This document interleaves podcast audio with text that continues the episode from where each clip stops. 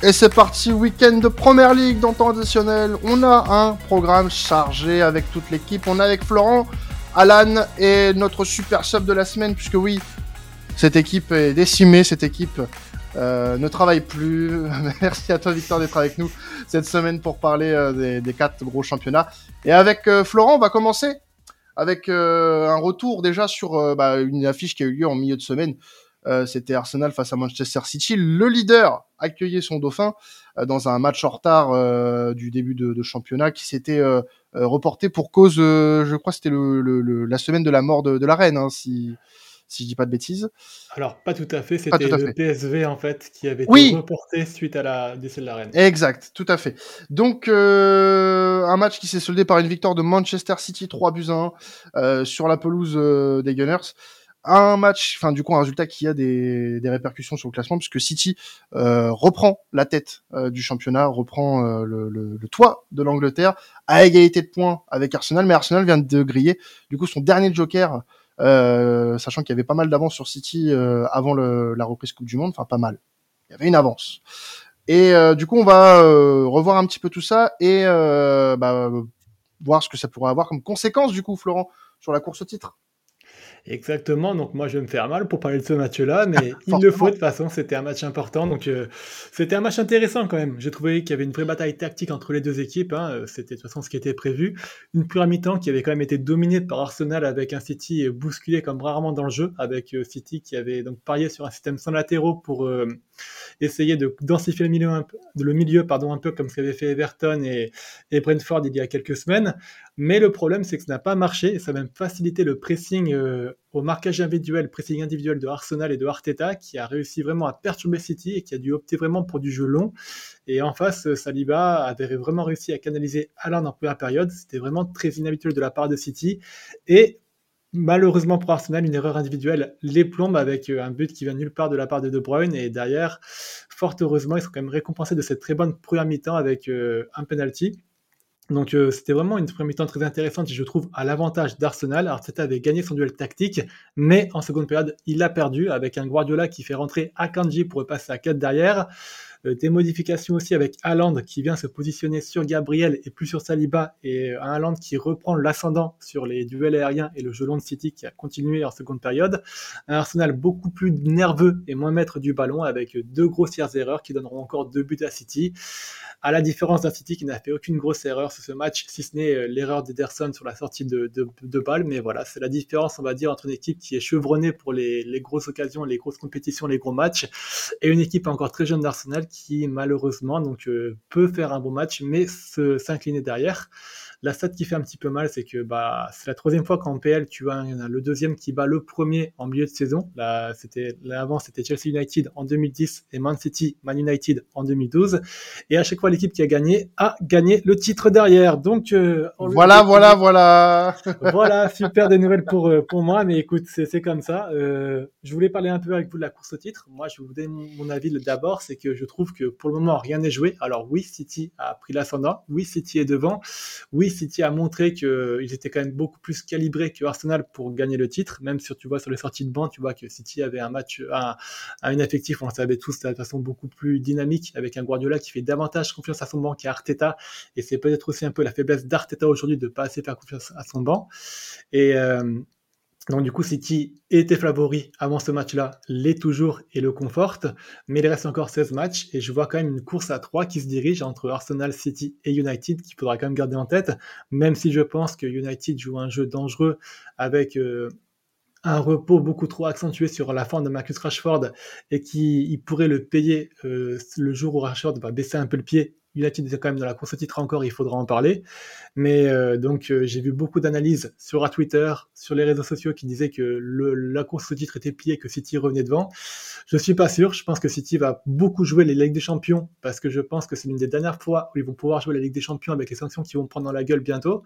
Donc euh, ils vont laisser l'énergie. Ça risque de, de laisser un fin de championnat suspense, mais ce match-là n'était pas un tournant à mon sens, comme certains on peut le dire. Je sais pas ce que vous en pensez de votre côté, mais c'est mon point de vue en tout cas sur la course au titre. Alors, un tournant, non. Euh, mais disons que tu commences peut-être à prendre un, certain ascendant psychologique, alors pas important non plus, mais il faut rappeler quand même qu'Arsenal sur les derniers matchs, tu, tu ne gagnes pas sur, les, sur tes trois derniers matchs en, en, championnat, ce qui fait que bah, City en a profité pour te passer devant.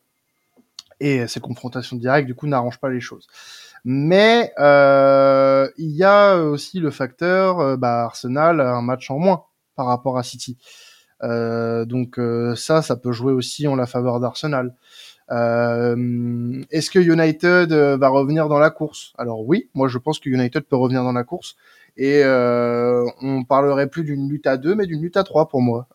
Honnêtement, ce match-là, il n'a pas forcément eu plus d'impact sur City et Arsenal, mais ça a eu beaucoup d'impact sur Manchester United au final, puisque United se retrouve à 5 points euh, seulement de, du duo de tête, en attendant que le match en retard d'Arsenal se joue, mais euh, t'es pas si loin que ça.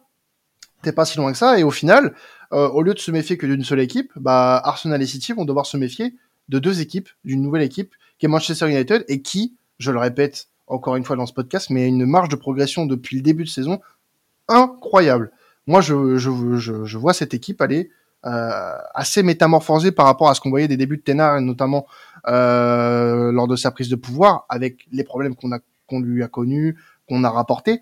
Mais en tout cas, moi, je pense que United peut faire plus que, que emmerder entre guillemets City et Arsenal. Et c'est là où tu vois quand même que bah, cette saison, euh, la course au titre, elle est totalement imprévisible, puisque on, on sentait qu'Arsenal pouvait euh, avoir cette sérénité encore longtemps, et au final, ça commence un petit peu à lâcher des points. Alors, pour combien de temps ça va durer euh, On ne sait pas. Moi, j'espère quand même qu'Arsenal va se remettre la tête euh, à l'endroit parce que une course au titre, il va falloir être un peu plus solide que ça sur les prochains matchs. Mais disons qu'il va falloir se méfier de tout le monde. Il va falloir se méfier de, de, de, de United. Newcastle paraît un peu loin euh, pour, pour se mêler à, à, cette course. Mais en tout cas, moi, je peux vous dire qu'on parle d'une course plus d'une course à deux, mais d'une course à trois pour le titre. Ça, c'est ça, c'est certain. Ouais, clairement. Après, comme, comme l'a dit Flo, Flo euh, il reste 16 matchs. 16 matchs, c'est énorme. Hein. Il peut se passer euh, maintes et maintes choses. Tu couples ça avec la Coupe d'Europe en plus euh, pour, pour les trois, trois équipes qui sont encore engagées. Ça va, ça va être hyper intéressant. Pour Arsenal, je pense qu'Enketia, voilà, il, il, a fait le taf à un moment donné, mais on sent que ça commence à s'essouffler. La blessure de, de Ressus, quand même, elle est, elle est pesante quand même pour l'équipe, je trouve, à mon sens. Et, euh, et, je trouve que oui, Manchester City et Manchester United peuvent largement se, se déclarer au titre. Il n'y a rien de mieux hein, en tant que supporter de foot qu'une lutte à, à trois plutôt qu'une lutte à deux où tu que deux équipes. Hein. Moi, je trouve euh, plus il y a d'équipes, mieux c'est. Euh, chacun aura son, son mot à dire. Et euh, même Newcastle, qui, qui paraît un peu décroché, a elle aussi un match en retard à jouer, il me semble. Ouais. Donc, donc voilà, si, si jamais Newcastle gagne, qui eux en plus sont exempts de Coupe d'Europe, ils peuvent au moins les enquiquiner euh, sur le long terme. Hein. Je pense pas qu'ils, je pense qu'ils seront, s'ils jouent la quatrième place, c'est déjà énorme pour eux. Mais les enquiquiner. mais, on, mais, on, mais on est où? Mais on est où là, monsieur? Ah, c'est des petits mots, c'est ma grand-mère qui disait ça pour pas, pour pas être vulgaire. oui, parce que nous restons un podcast tout public, bien évidemment. Voilà, euh, il faut euh, respecter les sensibilités de tout à chacun. Euh, Victor, toi, cette course au titre, tu la sens comment? Parce que on, on, là, on a parlé surtout bah, euh, potentiellement d'une d'une course à trois, mais est-ce que pour toi, bah, déjà, ce, ce match-là euh, entre City et, et Arsenal a, a, a, changé quelque chose? Est-ce que pour toi, ça a été un tournant? Et est-ce que bah, là, du coup, on peut vraiment parler de lutte à 3 avec United? Non, mais la stat qu'a donné Flo, elle est. Euh... Est, elle est, enfin, c'est, une dure réalité, mais je pense que oui, c'est un gros, gros tournant euh, dans la course au titre, euh, pour plusieurs raisons. Euh, déjà, c'était un match très intéressant hier, parce que Guardiola a dû s'adapter, et euh, c'est assez rare. Enfin, c'est souvent lui plutôt qui, qui, demande adaptation.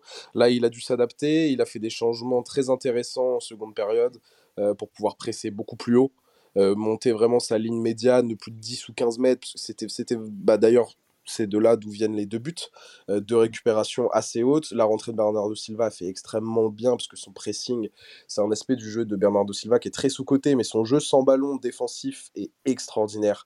Euh, son intelligence de jeu, de placement, d'anticipation, il pourrait, il pourrait être défenseur central. Rajoutez-lui 10 cm, il peut être défenseur central ou latéral droit, plus, plus simplement. Euh, et, et donc j'ai trouvé ça très intéressant et je pense que mentalement, Arteta a pris un coup parce que son équipe joue mieux. C'est Arteta qui a imposé, qui a imposé son rythme, mais, mais tu perds, tu perds contre, contre Pep, tu perds contre, à domicile. Je trouve que moi, je trouve que c'est vraiment un tournant. Si on, pour me focus deux secondes sur Manchester United, je suis également d'accord avec Flo. Pour moi, c'est pour l'instant trop dépendant de Marcus Rashford. Euh, j'ai pas vu cette équipe vraiment m'impressionner euh, hors performance individuelle Marcus Rashford. Casimiro est indispensable, Casimiro est, excellent. Euh, Luke Shaw revient très très bien et ils vont en avoir besoin, que ce soit en dev centre ou latéral gauche, mais je pense qu'ils ont besoin de sa qualité de centre. on l'a vu, on le voit à chaque match où il, où il est quasiment décisif. mais j'ai un... on est peut-être trop tôt dans le projet.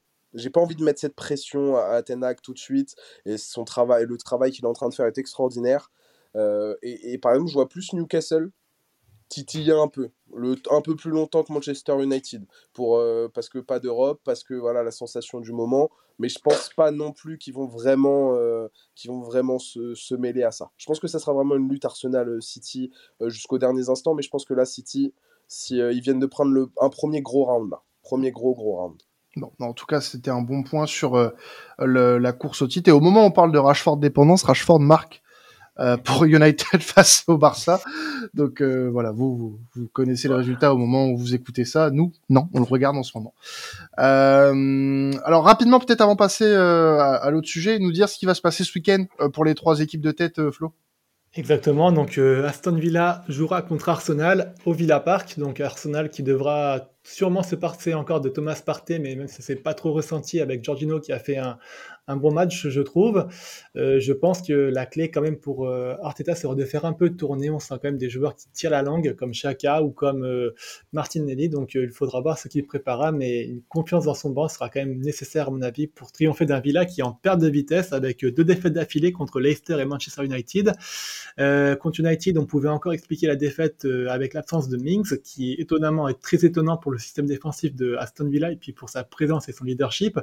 Il sera là contre Arsenal donc euh, une défense sûrement plus solide à suivre du côté de Villa euh, pour euh, soit avoir une troisième défaite ou soit remonter un peu la pente et sortir la tête de l'eau.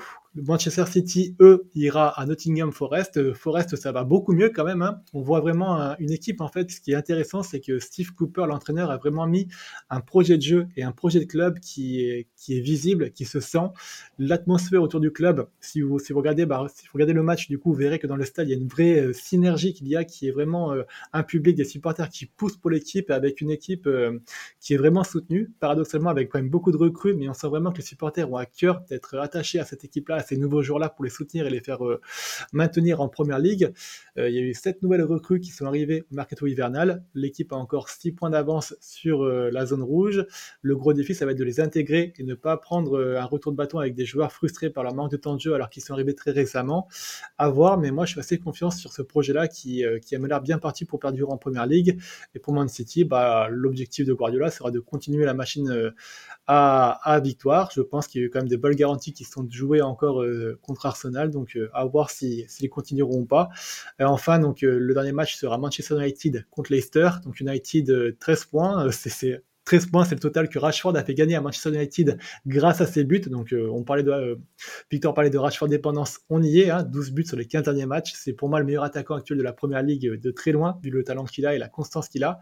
Il faudra voir s'il arrivera à maintenir le rythme et s'il arrivera à coupler ça avec les performances en Europe. Tu viens de le dire, il joue en Europe en ce moment. Il faudra voir l'énergie qu'ils vont lâcher contre Barcelone.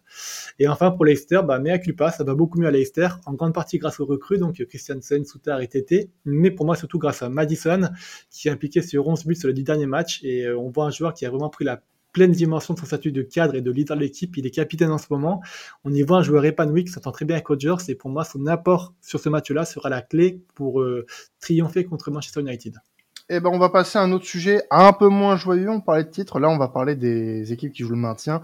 Notamment de Southampton qui a euh, encore, via un coach, après 14 matchs et 94 jours seulement de règne. Au revoir, un monsieur Nathan Jones, euh, qui nous venait tout droit de, de la Ligue One. Euh, quand on a fait sa, sa connaissance à ce monsieur eh ben, qui a déjà été remercié voilà c'est il va après alors il, il, rentre dans un dans un, classement assez assez atypique on va dire Flo Et eh oui, sixième passage le plus rapide en première ligue.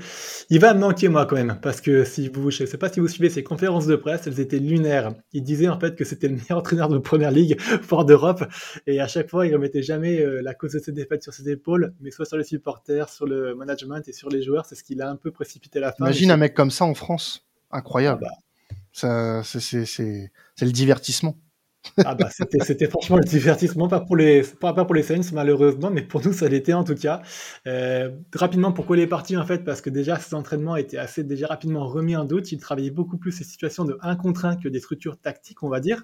Les joueurs avaient du mal à comprendre ça. La première défaite à domicile contre Nottingham 1-0 alors que Nottingham était jusque-là la pire équipe à l'extérieur a été un tournant.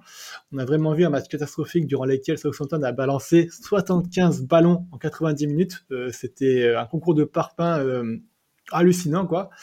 Et euh, ça s'est confirmé, on va dire, quand on a vu qu'en fait, bah, malheureusement, bah, la dimension que le défi a pour Nathan Jones c'était beaucoup trop haute en fait. Hein. Tu as un coach qui manque d'expérience dans la course au maintien, qui avait toujours jusque-là lutté pour le mieux de tableau, voire la montée dans les, divisions inférieures, avec une équipe jeune qui manquait d'expérience tout court.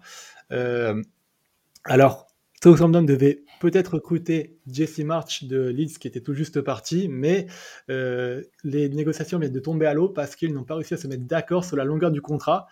Southampton est qu'à 4 points du premier euh, non relégable, donc euh, il va falloir beaucoup gagner s'ils veulent revenir à hauteur de, du maintien. Ma question avec vous, c'est est-ce que vous pensez qu'avec un troisième manager en une saison, avec 4 points de retard à rattraper, les dés sont déjà jetés pour un Southampton avec une équipe trop jeune et, trop prise à l'eau? Pour moi, je pense que c'est nos favoris à, la descente malheureusement et qui vont rapidement perdre beaucoup, beaucoup, beaucoup. Ils jouent contre Chelsea à Stamford Bridge ce week-end. Je pense que ça va précipiter encore cette série négative et oula.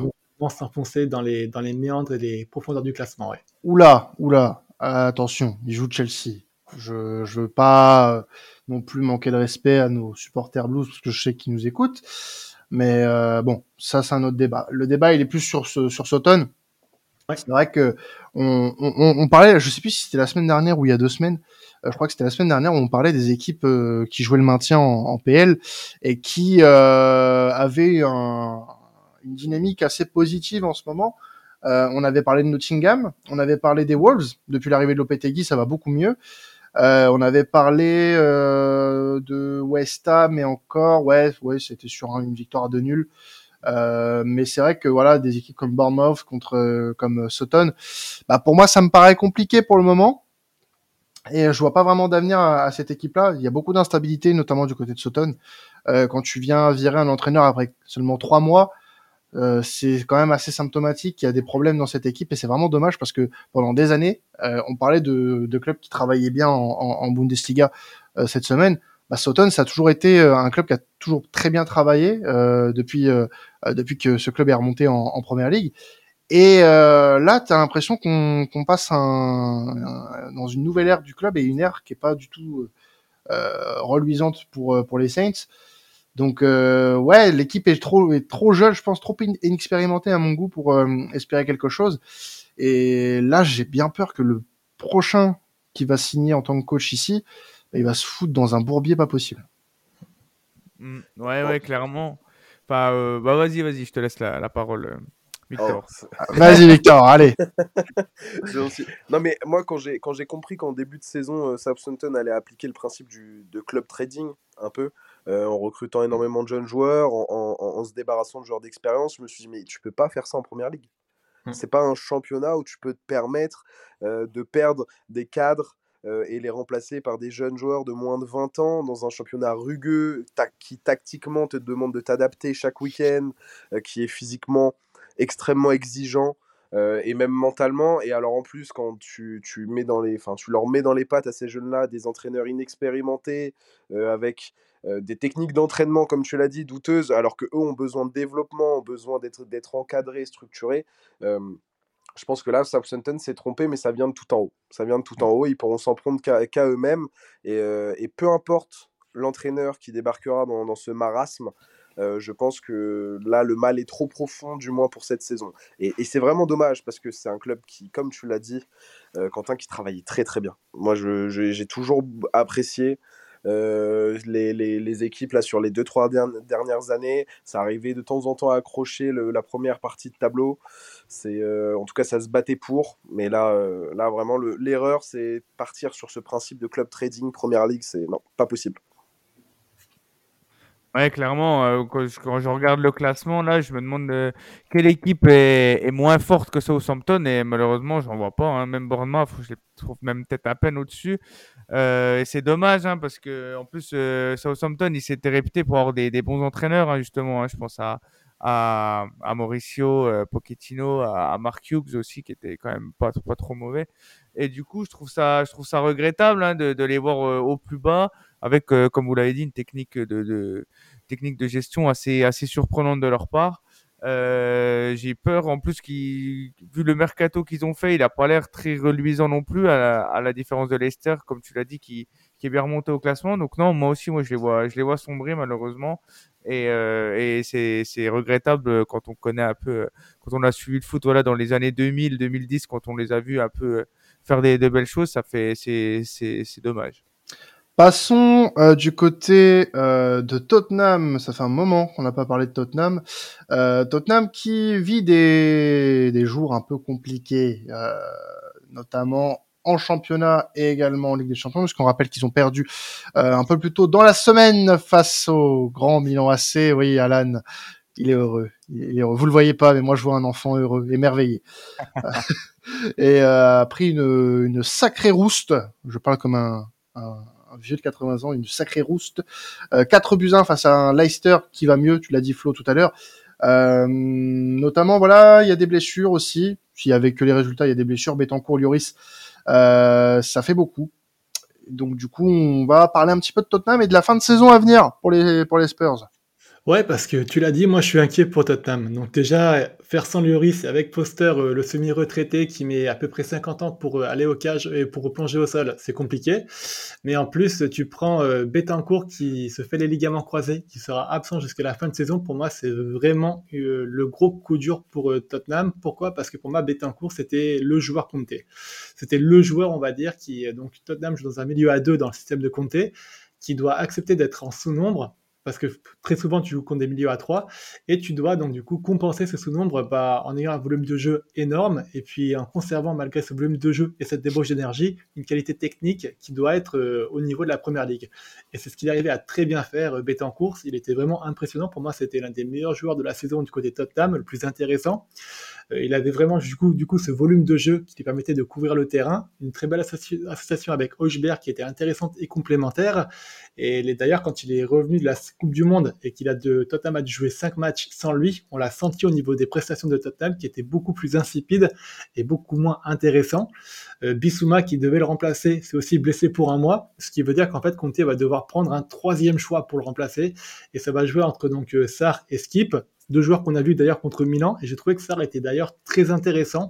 Euh, contre Milan, c'est le joueur qui a touché le plus de ballons côté Tottenham, c'est celui qui a tiré le plus, qui a réussi à faire le plus de fois de, des longues passes. Il a vraiment réussi à récolter les louanges de Conte d'ailleurs, et je pense que c'est peut-être lui sur qui Conte va devoir s'appuyer pendant un mois, donc un jeune de 20 ans. Skip a 22 aussi, donc c'est des très jeunes joueurs qui n'ont pas beaucoup d'expérience en première ligue. Et avec donc un gardien qui est aux fraises, et avec ton meilleur joueur qui est blessé et sur la touche et euh, devoir faire jouer un troisième choix, moi ça me fait un petit peu peur pour Tottenham.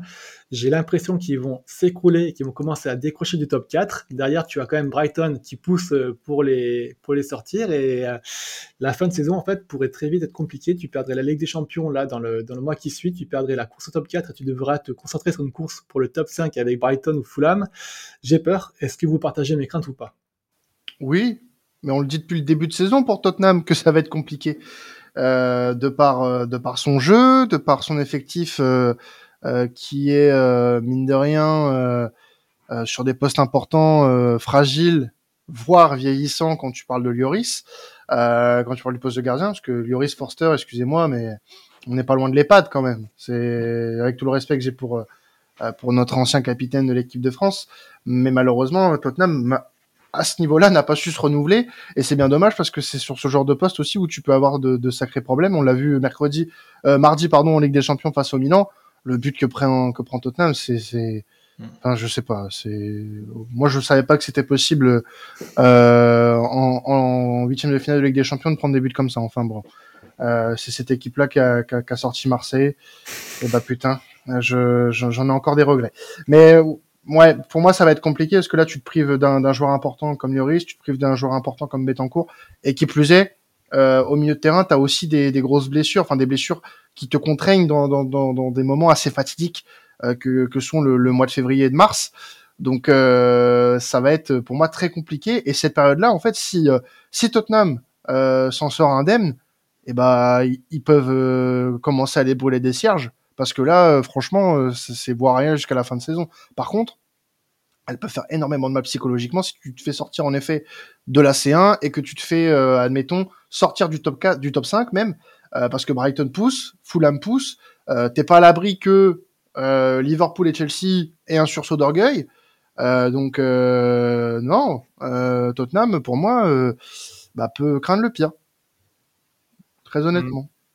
Ouais, ouais, puis en plus Antonio Conte qui est reparti au repos là dans sa maison parce que son voilà il, a besoin de repos suite à l'opération. Oh bébou. non mais c'est oh. compliqué d'avoir une stabilité dans l'équipe parce que Stellini qui, qui a l'habitude aussi de, de travailler Conte, il, il essayait tout mais quand tu as voilà une équipe qui, qui est pas en forme ça ça rajoute encore un, une cartouche euh, une cartouche mauvaise quoi du coup. Et moi je trouve en plus que voilà il y a tous les, les éléments phares sont, sont blessés et les joueurs qui les remplacent sont pour sont eux des des couteaux très mal aiguisés euh, je pense à à, aux joueurs qu'on a cités. Euh, Lucas Moura, je sais même pas s'il est encore dans l'équipe, parce que c'est vrai que c'est un, joueur qui aurait pu, euh, voilà, aussi apporter euh, sur son sur son côté droit. Et puis euh, moi, je voilà, j'ai moi qui ai bien suivi le match mardi soir, j'ai trouvé oui, là c'est une équipe de Tottenham complètement déboussolée, complètement amorphe et sans, pouvoir d'inquiéter notre cher retraité à nous, Milanais, Tatarou Sanou. Donc c'est assez compliqué pour Tottenham en ce moment, c'est vrai. Et euh, euh, moi, je crains le pire et je pense même que ouais, Antonio Conte, je le vois pas du tout continuer la saison prochaine d'ailleurs. Euh, donc, euh, donc voilà, euh, j'ai un peu peur pour pour les supporters de Tottenham, pour l'équipe et même Harry Kane qui est censé être l'élément fort, bah, qui est l'élément fort même, je le trouve aussi pas non plus au, meilleur de sa forme. Victor, rapidement, avant de, de, passer sur le, le dernier match qu'on traitera en, en, surface. Euh, qu'est-ce que tu penses, toi, de, ce Tottenham et, de sa fin de saison à venir? Est-ce que vous m'entendez bien? Alors, on t'entend très bien. Alors, attends. Ce qui, est, ce, qui est, ce qui est problématique en fait avec Antonio Conte, c'est que c'est un joueur qui, tactiquement, il lui faut des profils précis. Tottenham a essayé de lui offrir euh, certains joueurs, a essayé de lui offrir euh, des, des solutions, mais lorsque tu te retrouves avec euh, Bentancourt, qui est ton meilleur joueur depuis le début de saison, comme l'a dit Flo, et Bissouma, qui est un profil qui peut intéresser Antonio Conte, qui est également blessé, forcément là, tu te retrouves avec des joueurs qui collent un peu moins à ton profil tactique.